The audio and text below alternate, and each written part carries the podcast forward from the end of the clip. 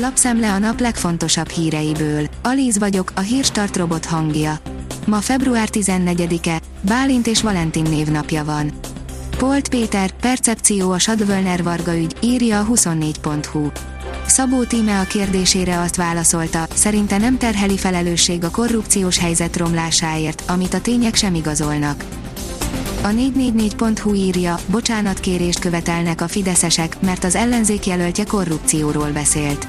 Szántai László nem említette konkrétan a Berettyó-újfalui önkormányzatot, mégis rendkívüli ülést hívtak össze.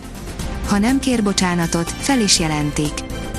Az ATV kérdezi, Ukrajna kapitulál, hogy elkerülje a háborút. Ukrajna Egyesült Királyságba akreditált nagykövete hétfő reggel gyakorlatilag azt mondta, hogy a NATO-hoz való csatlakozási tervükről is lemondanának, nem sokkal később azonban Vadim Pristajkó pontosította a kijelentését. A vg.hu oldalon olvasható, hogy Putyin magasról tesz a szankciókra. Megugrott a földgáz ára Európában az éleződő ukrán konfliktus miatt, és több légitársaság is bejelentette, hogy elkerüli az ország légterét. Az esetleges szankciók egy csöppet sem izgatják Oroszországot. Már 152 ezer család csapott le a minimum 600 ezres támogatásra, még nincs késő igényelni, írja a pénzcentrum. Hatalmas érdeklődés övezi a csokot és a falusi csokot, a 2015-ös indulása óta tavaly volt a legnagyobb érdeklődés az állami támogatás iránt. A csok keretei között 152 ezer család szerződött, de a falusi csok is népszerű volt. Radikális fordulat jöhet az ukrán-orosz viszályban, írja a napi.hu. Ukrajna feladhatja az ország alkotmányában foglalt aspirációját arra, hogy a NATO tagállama legyen cserébe azért, hogy Oroszország ne fenyegesse a továbbiakban katonai invázióval. A növekedés kérdezi, szerdán indulhat az orosz támadás Ukrajna ellen.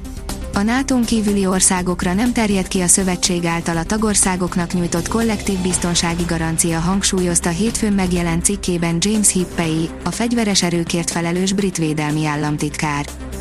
A portfólió oldalon olvasható, hogy koronavírus furcsaság bukkant fel a mai magyar adatokban. Furcsa anomália bukkant fel a hétfő reggel jelentett, háromnapos koronavírus adatokban az adatközlésért felelős koronavírus.gov.hu oldalon. Miközben a hétvégi halálozási szám 271 volt, a járvány kezdete óta elhunytak száma mindössze egy fővel nőtt a hivatalos statisztikában.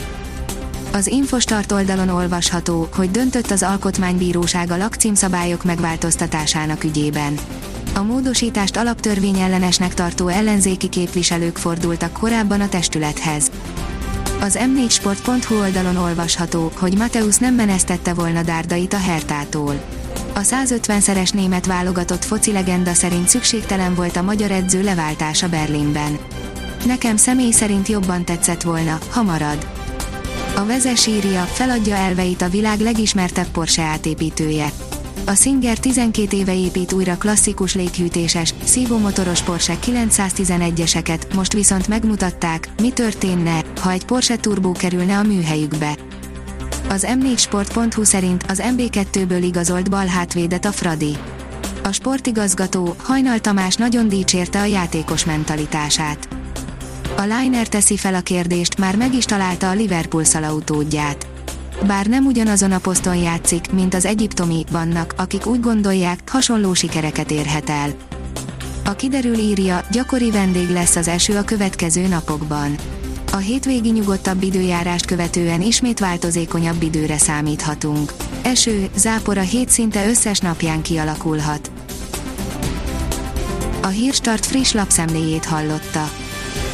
Ha még több hírt szeretne hallani, kérjük, látogassa meg a podcast.hírstart.hu oldalunkat, vagy keressen minket a Spotify csatornánkon. Az elhangzott hírek teljes terjedelemben elérhetőek weboldalunkon is. Ha weboldalunkon hallgat minket, az egyel korábbi adás lejátszása automatikusan elindul. Beállíthatja, hogy az összes korábbi adás, vagy csak az aktuális tematika hírei következzenek. Köszönjük, hogy minket hallgatott!